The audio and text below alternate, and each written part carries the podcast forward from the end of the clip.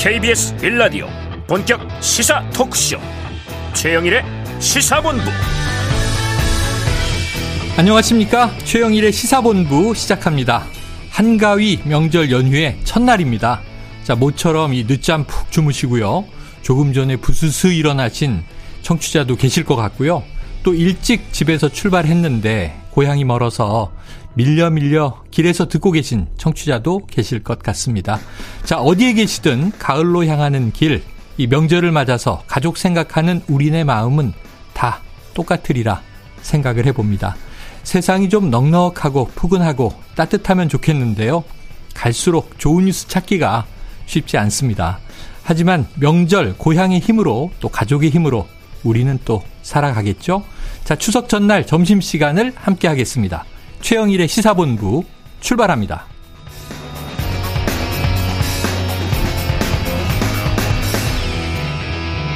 네, 추석을 맞아서요. 오늘은 특집입니다.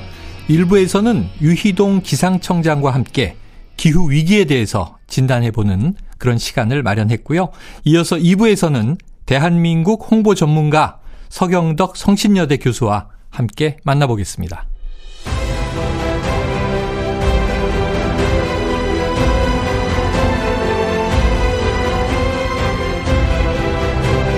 네, KBS 1라디오 최영일의 시사본부 추석 특집 1부를 시작하겠습니다. 자, 최근 연이은 집중호우와 또 태풍 흰남노, 누구보다 바쁘고 치열했을 곳 어딜까요? 기상청일 것 같습니다, 저는. 그래서 어, 오늘 지금 제 곁에 유희동 기상청장님을 모시고 이야기 나누는 시간을 가져보려고 합니다. 이 흰남노로 위력을 다시 한번 실감한 이 가을 태풍 이야기 그리고 기후 위기까지도 어, 포함해서 다양한 이야기를 나눠보겠습니다. 자, 청장님, 안녕하세요. 예, 안녕하세요. 기상청장입니다. 네, 네. 이렇게 KBS까지 직접 나와주셨습니다. 네. 명절에도 그 마음이 편하신 자리가 아닐 것 같아요. 예, 그렇습니다. 저기 뭐 흰남노 때문에 저희 안타까운 희생자도 또 네. 있으셔서 네. 어, 마음이 무겁습니다. 뭐 여러모로 정부 부처 각 부처 지자체까지 총력 대응을 했지만 네. 그래도 안타까운 희생자가 계셔가지고 음. 뭐 마음이 편치만은 않습니다. 네. 네. 그래요. 그리고 앞으로도 또 추석 이후는 또 어떤 날씨일까 궁금한데 어 그래도 지금 태풍이 지나간 이후는 가을 느낌 그리고 이제 또 푸른 음, 하늘 네. 돌아왔는데요. 그 오늘 명절 연휴 첫날입니다.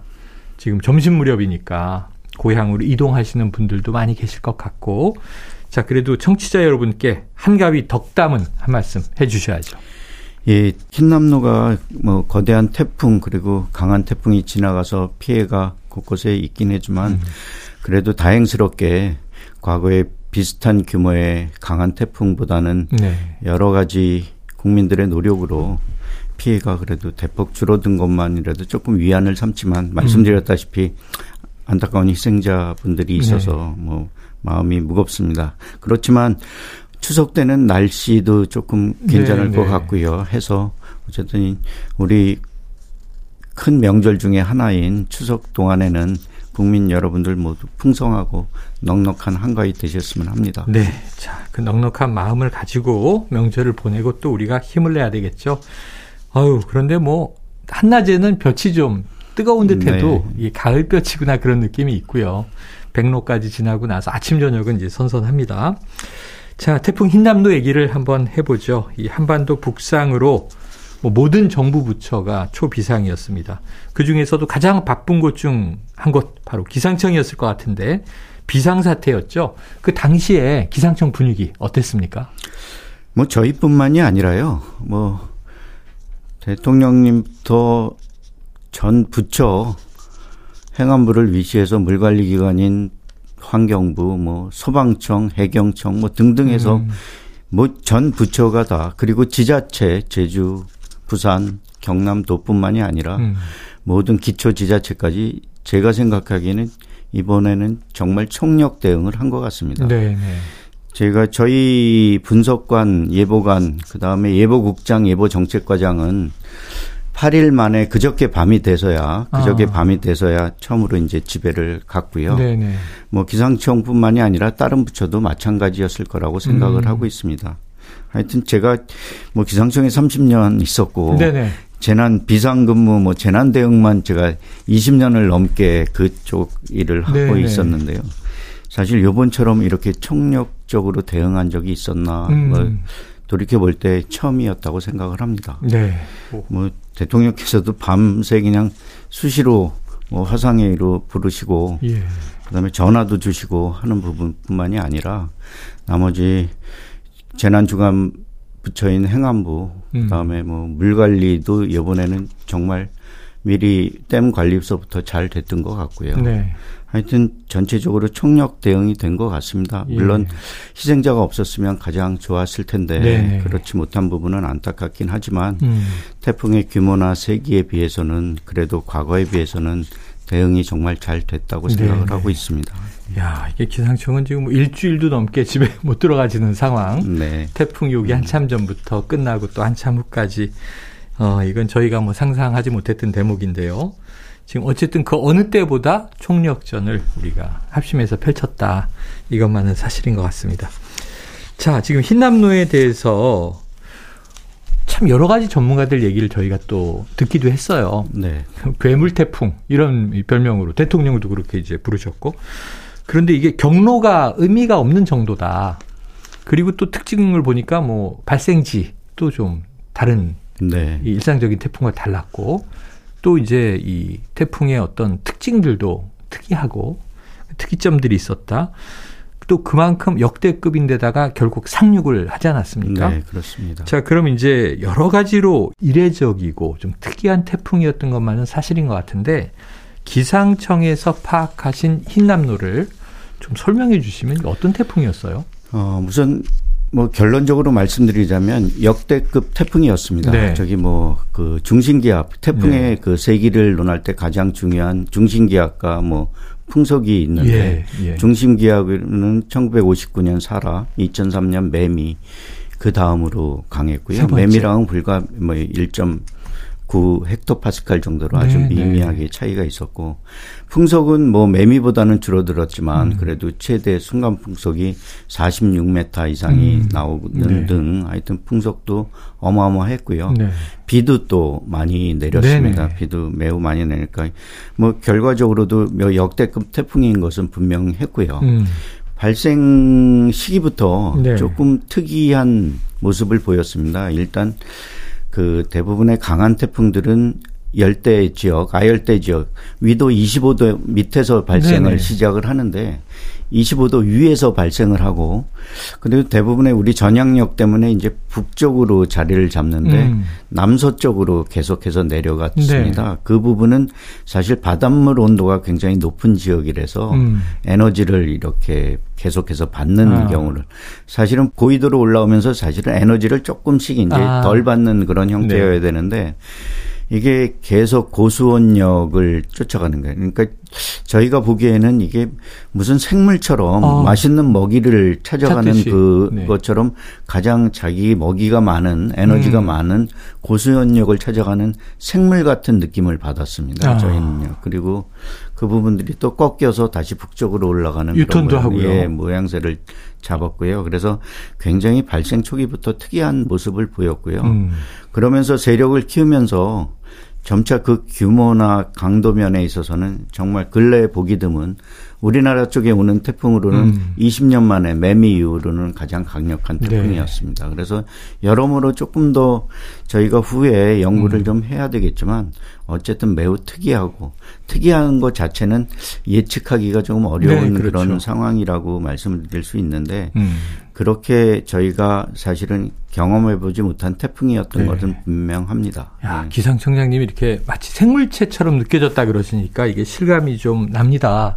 그러니까 뭐냐면 이게 태풍은 당연히 생명이 없는 건데 네. 이게 생명이 있는 생물체처럼 어이 막 경, 경로가 아까 말씀하신 대로 유턴도 막 있고 운전을 네. 하나 이런 느낌.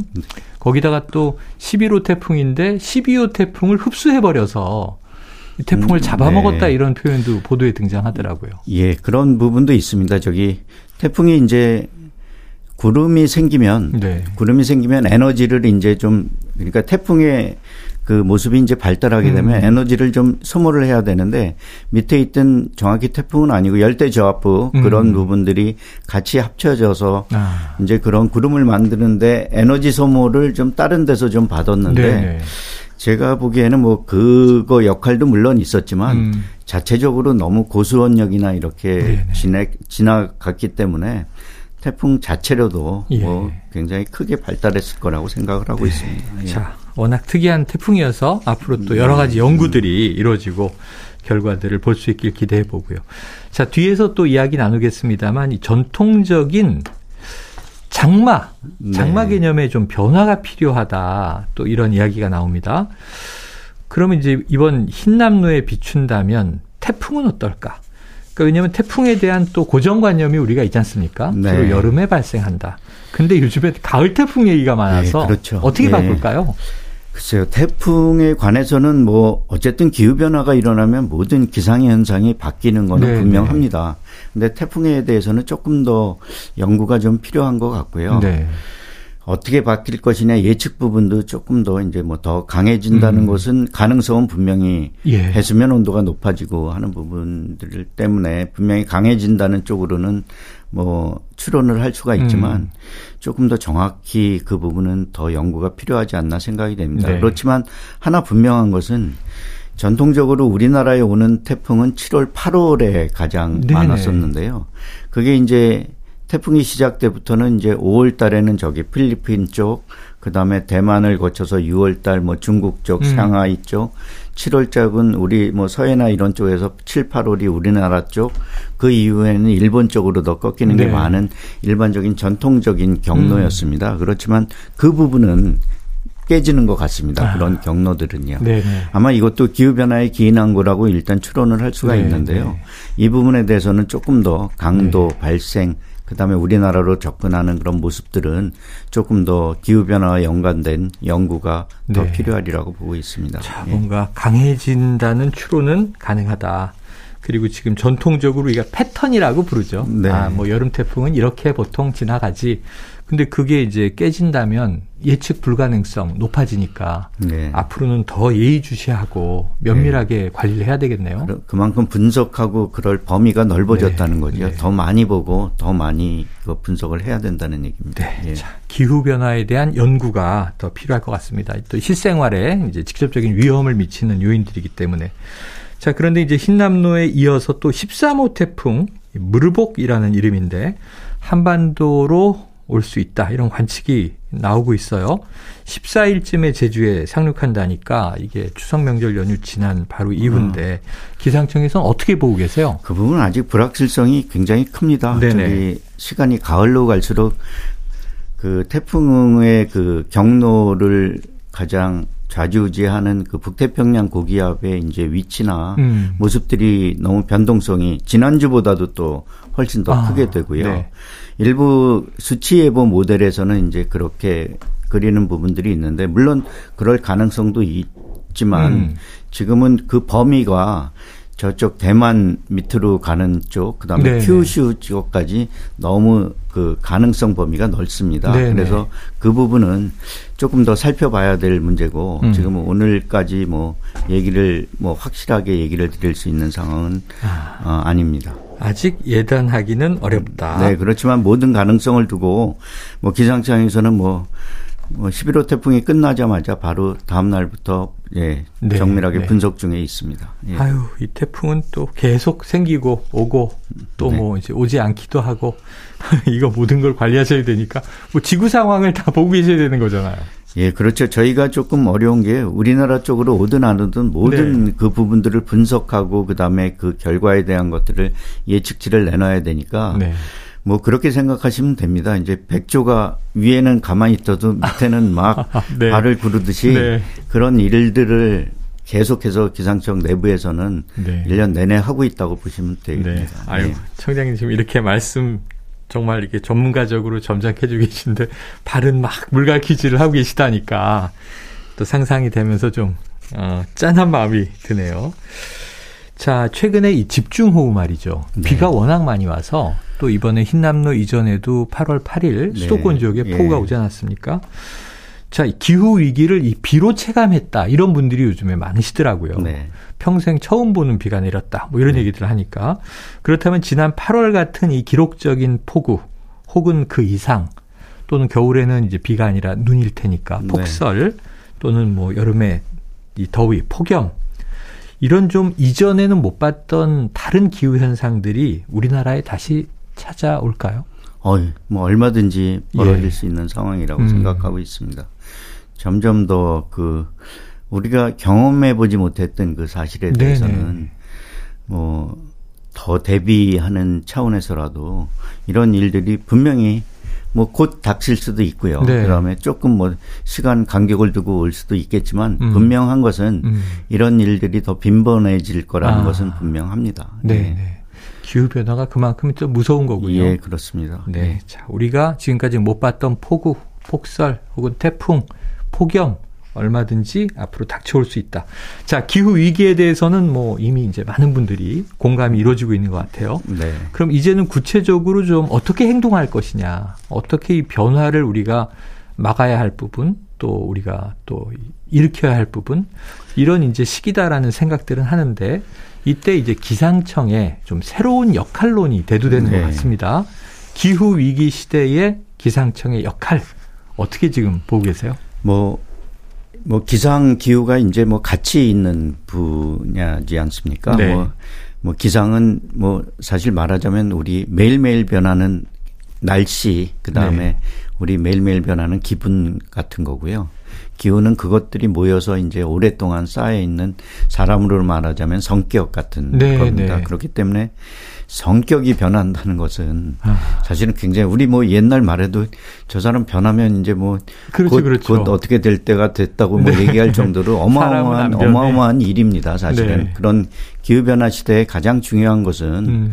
어쨌든 날씨 위험 기상도 그렇지만 이 변화가 얼마나 일어났느냐 잘 감시하고 관측하고 현상을 잘 나타내고요. 음. 그 다음에 그 현상을 기본으로 해서 앞으로 어떻게 될 것이냐 예측 시나리오를 만들어내는 네. 부분입니다. 그래서 기상청이 기후변화의 총괄 지원 부서입니다. 아. 그렇기 때문에 그런 과학적인 근거를 기후변화의 가장 밑에 있는 음. 근거를 만들어내는 기관이기 때문에 네, 네. 우리 기상청은 그 부분에 대해서 확실히 더 충실한 역할을 하려고 생각을 하고 있습니다. 네. 조금 더 감시하고요. 예. 그다음에 예측 시나리오도 보다 과학적이고 네, 합리적인 네. 그 예측 시나리오를 만들어내서 전 국민이 대응할 수 있는 부분으로 음. 좀 하려고 하고 있습니다. 그리고 특히 이렇게 예측 시나리오가 굉장히 많잖아요. 그렇죠. 50년, 100년 후에 뭐 몇 도가 올라갈 것인가, 네네. 네. 뭐 어디까지 잠길 것인가 하는데 물론 나름대로 그분 학자분들이 이제 다 근거 있이 만든 부분이지만 지금 우리 국민들이나 이제 세계 시민들이 이제 조금 기후 위기에 대해서 이렇게 시비를 거시는 분들은 없는 것 같습니다. 네네네. 네, 네. 그렇지만 지금 저희가 설문조사나 제가 만나본 분들에 의하면 과연 50년, 100년 후에 5도시, 10도시 저런 숫자가 정말 저렇게 나타날 것인가 하는 음. 부분들에 대해서는 의심을 많이 가지고 계십니다. 네네네. 네, 그래서 저희 기상청이 할 일은 그 부분에 대한 것들을 과거로부터 지금까지 똑같이 재현을 해서 예.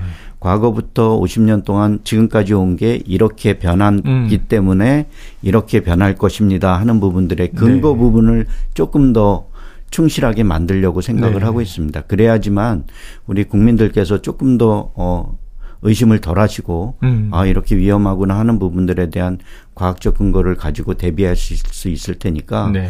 물론 어렵습니다. 과거 데이터도 자료 예. 자체도 예. 없는 과거를 재현한다는 것이 음. 굉장히 어렵긴 하지만 제가 보는 기상청의 역할은 어느 나라보다도 훨씬 더 이런 부분들의 합리적인 근거를 마련하는데 음. 조금 더 충실할까 하고 있습니다. 아, 네. 중요한 말씀을 주셨어요. 어떻게 행동할지는 또 정확한 시나리오가 바탕이 돼야 되고 그러기 위해서는 이제 과거에 이 빅데이터들을 정확하게 분석해야 된다. 음. 음. 거기에 이제 어떤 근거를 정확한 근거를 제공할 수 있는 지원, 총괄 지원 기관으로 가야 한다.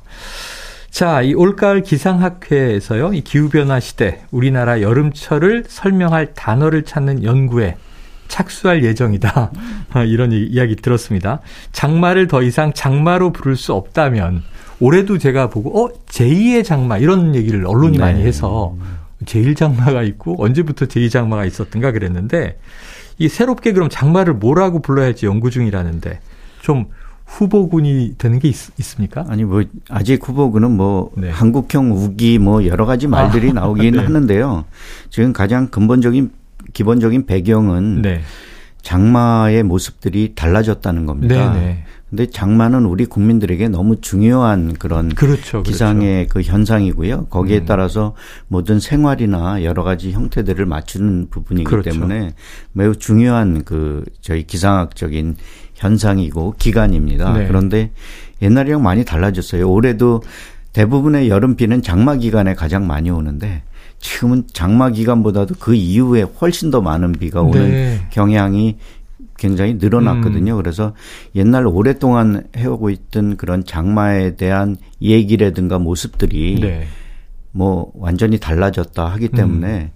굳이 과거에 있는 이런 장마를 계속해서 유지한다는 것은 이거 국민들 편이나 그다음에 아. 국민들이 여러 가지 재해 대응하는데도 그렇게 바람직하지 못하다 해서 네. 사실은 뭐 계속해서 말은 나왔지만 이번 가을 기상학회부터 10월 달에 열리는 가을 기상학회부터 음. 어, 기상학회장님 뭐 여러 분들 거기 뭐 학회에 계시는 분들이랑 논의를 해서 음. 일단 논의를 좀 시, 얘기를 해보자. 근데 이 부분은 학계에서만 정할 부분도 아니고요. 네네. 국민들 그다음에 산업계 등등에서 전체적인 국민들의 합의이 필요한 거기 때문에 네. 일단 논의는 시작을 하도록 하겠습니다. 음. 그래서 가장 적절한 영업에서부터 음. 그 모습에 대한 국민들한테 알려드리는 일까지 총괄적인 부분들을 좀 정리해 나가도록 하겠습니다. 네. 네. 자, 기존의 전통적인 장마 개념도 바뀌고 이름도 바뀌게 될 것 같습니다. 자, 조만간 일반에 공개될 예정인 장마 백서 요걸 좀 예고해 주신다면 어떤 겁니까? 뭐 조금 전에 말씀드렸다시피 일단은 뭐 여기 나와 있는 거는 그 장마철 기간과 강수량의 변동성이 매우 커졌습니다. 네. 아까 말씀드렸듯이 우리 여름의 패턴은 이렇게 됩니다. 일단 초여름 이제 더위가 시작이 되고요. 음. 장마가 오고 그 다음에 진짜 본격 장마가 끝나고 난 다음에는 본격적인 더위가 시작이 네. 되고요.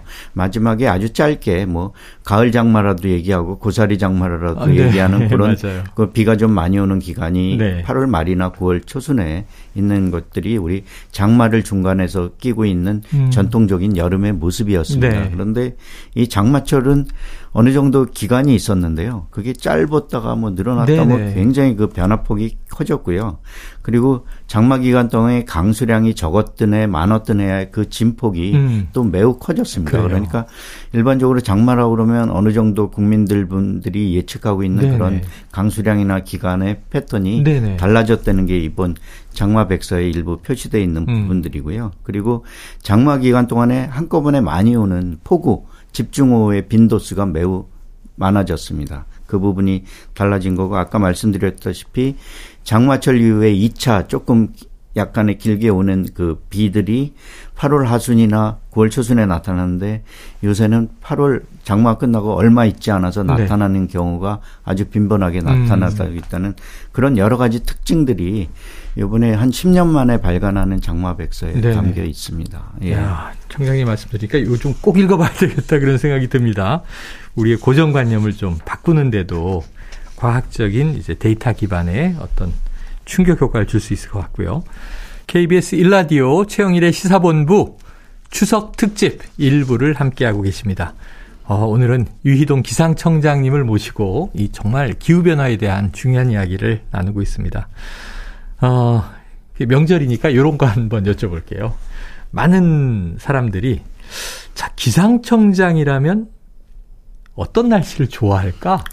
아, 예. 어떤 제가, 날씨를 좋아하세요? 제가 아주 자주 받는 질문입니다. 예. 네. 근데 그때마다 농담 비슷하게 저는 하늘에서 못 떨어지는 날씨는 아주 안 아. 좋아한다고 얘기를 합니다. 네네. 눈이든 비든 황사든 네. 하여튼. 음. 근데 어떻게 뭐 그렇게 안 떨어지는 날씨만 있을 수 있겠습니까? 네네. 근데 저는 저희 올해 여든 다섯이신 저희 어머니가 네. 저를 볼 때마다 그리고 전화 드릴 때마다 뭐 주문처럼 하시는 말씀이 우순 풍조 국태민안입니다. 네. 뭐 국태민안은 뭐 아시는 것처럼 음. 나라가 태평하고 그렇죠. 국민이 평안하다는 뭐 그런 내용이겠지만 제가 뭐 기상청에 있고 또 예보를 오래 담당하니까 우순 풍조 그러니까 비도 순하게 오고 어. 바람도 적절하게 부는 그런 아, 날씨가 네.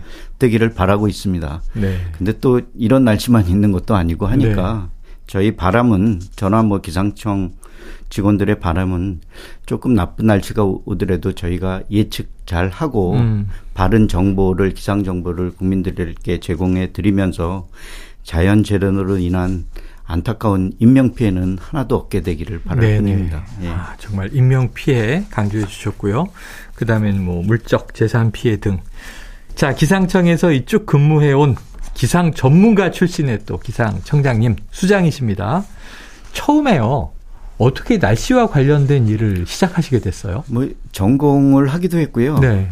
제가 기상청으로 들어온 거는 100% 저희 한 달, 두 달 전에 돌아가신 저희 지도 교수님이 아, 계셨는데요. 네네. 저희 석사 과정의 지도 교수님이셨는데, 뭐 계속해서 편지까지 뭐 보내시면서 어. 기상청에 꼭 들어가라고 네네네. 그렇게 얘기를 하셔가지고 제가 기상청에 들어온 거는 하여튼 교수님 아, 영향이, 영향이 가장 컸습니다. 그리고 참 조금 좀 안타까웠던 것은 뭐 돌아가기 전에 호스피스 병동에 네네네. 누워 계셨는데 직접 전화는 못 하셨지만 제가 따님분이랑 이제 그 간호해 주시는 예. 따님분이랑 통화를 했는데 음. 그 편찮으신 중에서도 기상 발전을 위해서 기상청 잘 그거 아. 하도록 노력해라 그런 말씀을 전해 주신 게 어. 마지막 그 유지를 남기셨군요. 너무 너무 좀 안타깝긴 하지만 가슴이 뭉클하면서도 꼭그 네. 유지를 받들겠다는 그런 새로운 각오도 하게 됐습니다. 네, 아유 전 지도 교수님 마음은 상당히 뿌듯하셨겠다 이런 또 생각이 듭니다.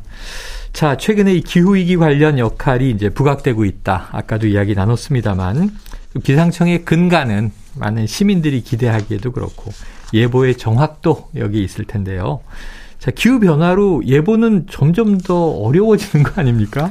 예, 어떠세요? 그 뭐, 뭐, 예를 들자면, 저희 옛날에 열을, 열 가지를 분석하고 그런 네. 시간을 했다 그러면 지금은 열다섯 정도를 아, 하고 있습니다. 네. 그럼에도 네. 불구하고 옛날 예보 정확도를 유지하기가 굉장히 어려운 형편입니다. 네네. 네. 그러니까 50%의 여러 가지 그 자원들을 동원했음에도 옛날 예보 정확도를 유지하기가 뭐 쉽지 않다 음. 하는 부분들이니까 그만큼 어려워졌다는 거죠. 거기다가 우리 뭐 이런 부분들을 부족한 인력 때문에 IT나 여러 가지 기술을 동원해서 뭐 추가적으로 하는데도 이 여러 가지 옛날 우리가 배웠던 그런 부분들에 대한 것들이 사실 무색하게 음. 할 정도로 조금 더 많은 부분들을 넓은 범위를 분석을 해야 되기 때문에 네. 기후 변화는 어쨌든 예보 정확도 예측을 하기에 굉장히 어려운 부분입니다. 네. 제가 지난 8일 9일 날 그 수도권 호우가 있었을 적에 저희 예보국장, 예보정책과장 그리고 예보관들이랑 얘기를 하면서 음. 조금 가슴도 아프고 했던 얘기가 우리 예보국장, 예보정책과장부터 우리 베테랑 예보관들입니다. 네. 지금 그런데도 그분들이 얘기하는 게 본인들이 가지고 있는 경험과 지식이 이거 실제 예보를 내는데 도움이 되는 거는 커녕 해가 되는 거 아닌가 아. 너무 걱정이 된다고. 네네. 그러니까 그 부분들이 이제 경험하지 못한 이런 내용들 때문에 우리 예보관들은 자기 때문에 더 예보가 잘못되지 않을까 하는 그 음. 그 부분까지도 걱정해야 될 네네. 정도로 그런 기후 위기는 사실은 심각한 지경에 저희는 저희 예보관들은 피부로 더 느끼고 아. 있는 상황입니다. 예. 야, 내가 오랜 베테랑이 되기까지 쌓아온 경험과 지식이 도움이 아니라 해가 될 수도 있다라는 고민을 또 하고 계시다면 예. 음. 그만큼 이제 예측 불가능성이 높아졌다. 더 많은 변수를 분석해야 되니까 일은 많아졌고 예, 그런데도 음. 맞출 수 있는 가능성에 대해서는 불가능 이 예측의 어떤 가변성이 더 높아졌고 네. 아 쉽지 않은 일이다 이런 생각이 드네요. 자, 이 기상 예보의 정확성 이거 여론이 또 많이 네. 비판하고 비난하고 이런 지적 받으시면 이게 굉장히 좀 힘드시겠어요.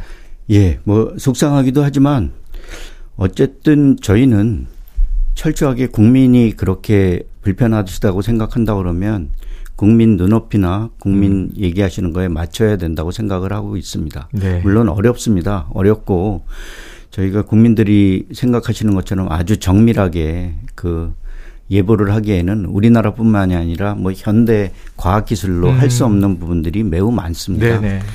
특히 지난번 141mm 같은 부분들은 뭐 도저히 뭐 예. 저희 예. 뭐 무슨 수단을 동원해서라도 음.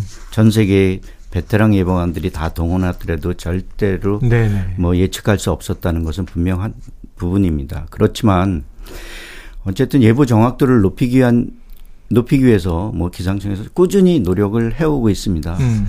그분들 예보 정확도는 뭐 전 세계적으로 아주 조금씩 분이 개선이 되지를 않습니다. 아주 네, 천천히 네. 개선은 되지를 않고 아시는 것처럼 우리 국민분들의 교육 수준이라든가 그다음에 정보 습득력 음. 그다음에 여러 가지 수준은 세계 최고의 수준입니다. 네 그렇기 네. 때문에 이렇게 원하시고 바라시는 그런 내용들도 더 많, 많기는 많은데도 음. 불구하고 우리 기상청은 아직도 세계 최고의 수준이 돼 있는 것은 아니기 때문에 음. 그만큼 차이가 나는 것 같습니다. 열심히 메꾸도록 하겠습니다.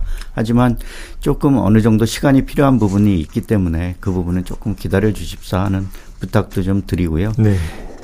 뭐 그렇습니다. 청장님 말씀 들으니까 저도 마음이 아우 마음이 짠해요. 왜냐면 정말 이 고통의 강도는 커졌는데 사실은 결과를 인정받기는 더 힘들어졌다. 이런 직종이 있다면 좀 일하기 힘든 이 영역이지 않습니까? 근데 이게 또 사회적으로는 꼭 필요한 일이고 네. 그런데 이제 칭찬보다는 비판을 더 많이 받는다. 자, 이 세계 최고 수준의 이 기상 전문가들이 기상청에서 일을 하면서 노력하고 있습니다.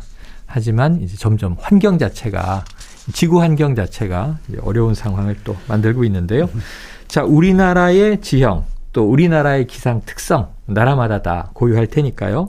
그것을 반영한 한국형 수치예보 모델 이것의 이제 정확도와 고도화 그런 게 이제 필요할 것 같은데 이건 우리나라만 할 수 있는 거지 않습니까? 네, 해야 하는 그렇습니다. 것이고 예.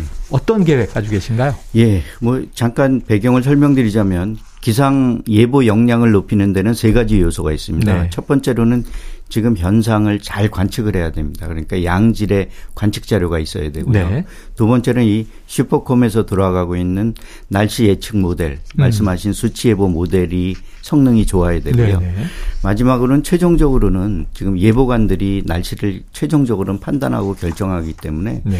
예보관 역량이 높아야 됩니다. 음. 이세 가지가 조화롭게 그 역량이 올라가야지만 전체 예보 역량이 향상되고요. 네. 이 부분은 최소량의 법칙에 따라 세 가지 중에 하나만이라도 낮은 부분이 있으면 낮은 쪽에 그 예보 정확도는 맞춰지게 네. 됩니다. 그래서 음. 전체적으로 동반 상승해야 되는데 그 중에 중요한 이 수치 예보 모델도 저희가 10년에 걸쳐서 우리 고유의 모델을 만들어내고요. 음. 그 다음에 지금 재작년부터 사실은 현업적으로 지금 사용을 하고 있습니다. 뭐 만든 지 얼마 안 되고 현업에 적용한 지 얼마 안 됐지만 저희가 생각하기에는 남의 나라 모델을 갖다 쓸 음. 때보다는 이 개선 속도는 비교가 할 수 없을 정도로 음. 빨리 들이라고 생각을 하고 있고요. 네네. 지금 뭐 그런 과정을 거칩니다. 수치예보 모델도 계속해서 개선해 나가야 되는 부분이기 때문에 뭐 해양과의 접목 그 다음에 장기적인 기후 예측 모델까지 생각을 음. 해서 계속해서 이 과정을 개선하는 노력을 지금도 하고 있고 음. 앞으로도 계속해서 하게 될 겁니다. 그래요. 아유, 뭐 최근에 우주 발사체 뭐 이제 거의 100% 국산화했다. 이런 걸 우리 국민들이 박수치고 좋아하는데 이게 날씨 예측이야말로 우리 고유의 모델로 하지 않으면 네. 그래도 가끔 언론에 보면 뭐 미국 게 좋다, 일본 게 좋다, 어디가 네. 더 정확하다 이런 뭐. 얘기를 또 비교하더라고요. 네. 하지만 우리가 만들어낸 것이 가장 좋고 정확할 수 있다. 명심해야 될 것 같습니다. 지금 말씀해 주신 것 외에 혹시 청장님 이렇게 뵙고 인터뷰를 장시간 직접 해보니까 범상치 않은 느낌이 있습니다. 혹시 또 청장님만이 가지고 계시는 좀 어떤 계획 있으세요? 음, 계획이라기보다는 어, 저희가 꼭 해야 될 일들이 어쨌든 말씀드렸다시피 요번에도 뭐 대통령께서도 얘기하시고 뭐 네. 전체적인 네. 기조가 인명 피해를 없애자는 네, 그런 네, 위험 네. 기상에서 하는데요. 예보 정확도는 아까 말씀드렸다시피 조금씩 분이 개선이 안 됩니다. 네. 그런데 지금 기후 변화에 따른 여러 가지 위험 기상은 그 저희 예보 정확도 개선 속도보다도 훨씬 더 빨리 나타나고요. 음. 그런 부분 때문에 우선은 좀 추가적으로 저희가 이 인명 피해를 줄일 수 있는 재난 대응 쪽에 조금 초점을 맞춰서 네. 저희 예보, 그다음에 통보, 그다음에 국민들에게 알려주는 재난 대응 체계를 조금 더 새롭게 마련해 음. 볼까 하는 생각을 가지고 있습니다. 그 부분은 뭐 재난 전달 체계의 주무 부서인 그 행안부와 충분히 협의를 해서 네네. 네. 그런 부분들이 조속한 시일 내에 만들어지도록 네. 저희 기상청에서 이제 준비를 좀 시작하고 있고요. 어. 그리고 이 부분들이 이제 잘 되면 이제 물관리 기관인 환경부의 그 음. 침수 뭐 관련돼 있는 부분까지 연계돼서 전체적으로 국민분들에게 불확실한 예측 정보보다는 지금 우리 기상청이 가지고 있는 관측 그다음에 실황 정보를 어떻게 빨리 전달 시켜드리면서 네. 최소한 어느 지역의 위험 지역에 20분 전까지는 저희 위험 재난 상황이 전달될 수 있는 음. 그런 체계를 좀 만들어 볼까 생각을 하고 있습니다. 네. 아, 처음에 좀 어두운 표정으로 시작하셨는데 역시 그 가지고 계신 계획 어떤 전문가로서의 어떤 야망이라고 하는 것이 인명 피해를 최소화하기 위한 재난 대응 체계를 고도화하는데 기상청이 어떻게 기여할 것인가 고민하고 계신 것 같습니다. 자, 지금 이 기후 위기 시대 그 어느 때보다 기상청의 신뢰도가 중요한 시점을 맞고 있는 것 같습니다. 자, 끝으로요. 오늘 추석 명절인데 아까 덕담은 처음 해주셨고 어, 이렇게 라디오 인터뷰 나와주셔서 모처럼 청취자분들께 좀 꼭 들려주시고 싶은 메시지 하나 남겨주시죠. 예. 뭐, 저희 뭐, 조금 무거운 얘기를 할 수뿐이 없는 상황이에요. 네네. 어쨌든 위험 기상이 오시면 오, 다가오게 되면 국민 여러분들께서는 조금 과하다 할 정도로 대응하는 게 저는 맞다고 봅니다. 물론 음. 기상청에서 아주 쪽지게 같은 예보를 해서 이게 어느 지역에 몇 미리에 몇 시에 그게 온다고 얘기를 하면 네. 별 문제가 되지 않습니다. 뭐 네. 뭐그 그에 따라서 대응이 하면 되니까요. 근데 전 세계적으로 그런 기술은 아직 없기 음. 때문에 전체적으로 조금 폭넓은 범위 내에서 대응해 주시는 네. 것뿐이 네. 없습니다. 그래서 국민 여러분들의 안전 그다음에 생명을 보호하기 위해서 조금 더 과하게 대응하신다 네. 이렇게 여겨주셨으면 좋을 것 같습니다. 아유, 그리고 기상청도 네. 어쨌든 조금씩 성장해 나가고 있으니까 음. 저희 24시간 1초도 쉬지 않고 근무하고 있는 저희 직원들 네. 조금 더 격려해 주시면 보다 나은 기상 서비스로 보답해 드리도록 하겠습니다. 네, 그래요. 이게 재난과 연결될 수 있기 때문에 기상 문제는 부족한 것보다는 과한 것이 낫다. 국민 여러분들이 좀 양해해 달라. 이런 말씀으로 오늘 마무리가 되겠네요. 자, 그래도 추석 명절인 만큼 저는 처음에 이제 청장님 아, 관료시지 이야기가 재미없으면 노래 틀어야지. 그리고 청장님 신청곡을 한 세네 곡 받아왔어요.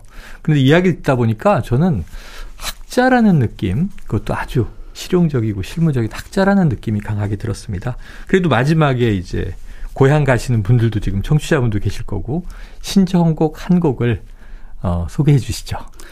예, Blowin' in the Wind라고요. 뭐 바람에 관련돼 있는 부분인데요. 네. 예, 옛날에 그 60년대 초반에 그 밥 딜런이 만들고 아, 존 아, 그렇죠. 바에즈도 부른 그런 곡인데요. 뭐 반전 그다음에 월남전에 그러니까 저항 노래이긴 하지만 바람이 넘어가서 여러 가지 상황에 음. 영향을 미칠 수 있다는 그런 내용들입니다. 그래서 뭐 밥 딜런 노래보다는 존 바에즈 목소리가 저는 더 좋은 것 같아서 그 부분을 추천해 드렸습니다. 네.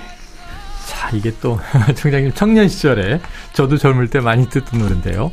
밥 딜런도 불렀지만 존 바에즈 버전으로 Blowin' in the Wind 듣고요. 자, 오늘 유희동 기상청장님과 아, 정말 의미 있는 인터뷰 여기서 마무리하겠습니다. 청장님 오늘 말씀 정말 감사합니다. 예, 고맙습니다. 자, 이제 노래 들으시고요. 저희는 입으로 다시 돌아오겠습니다.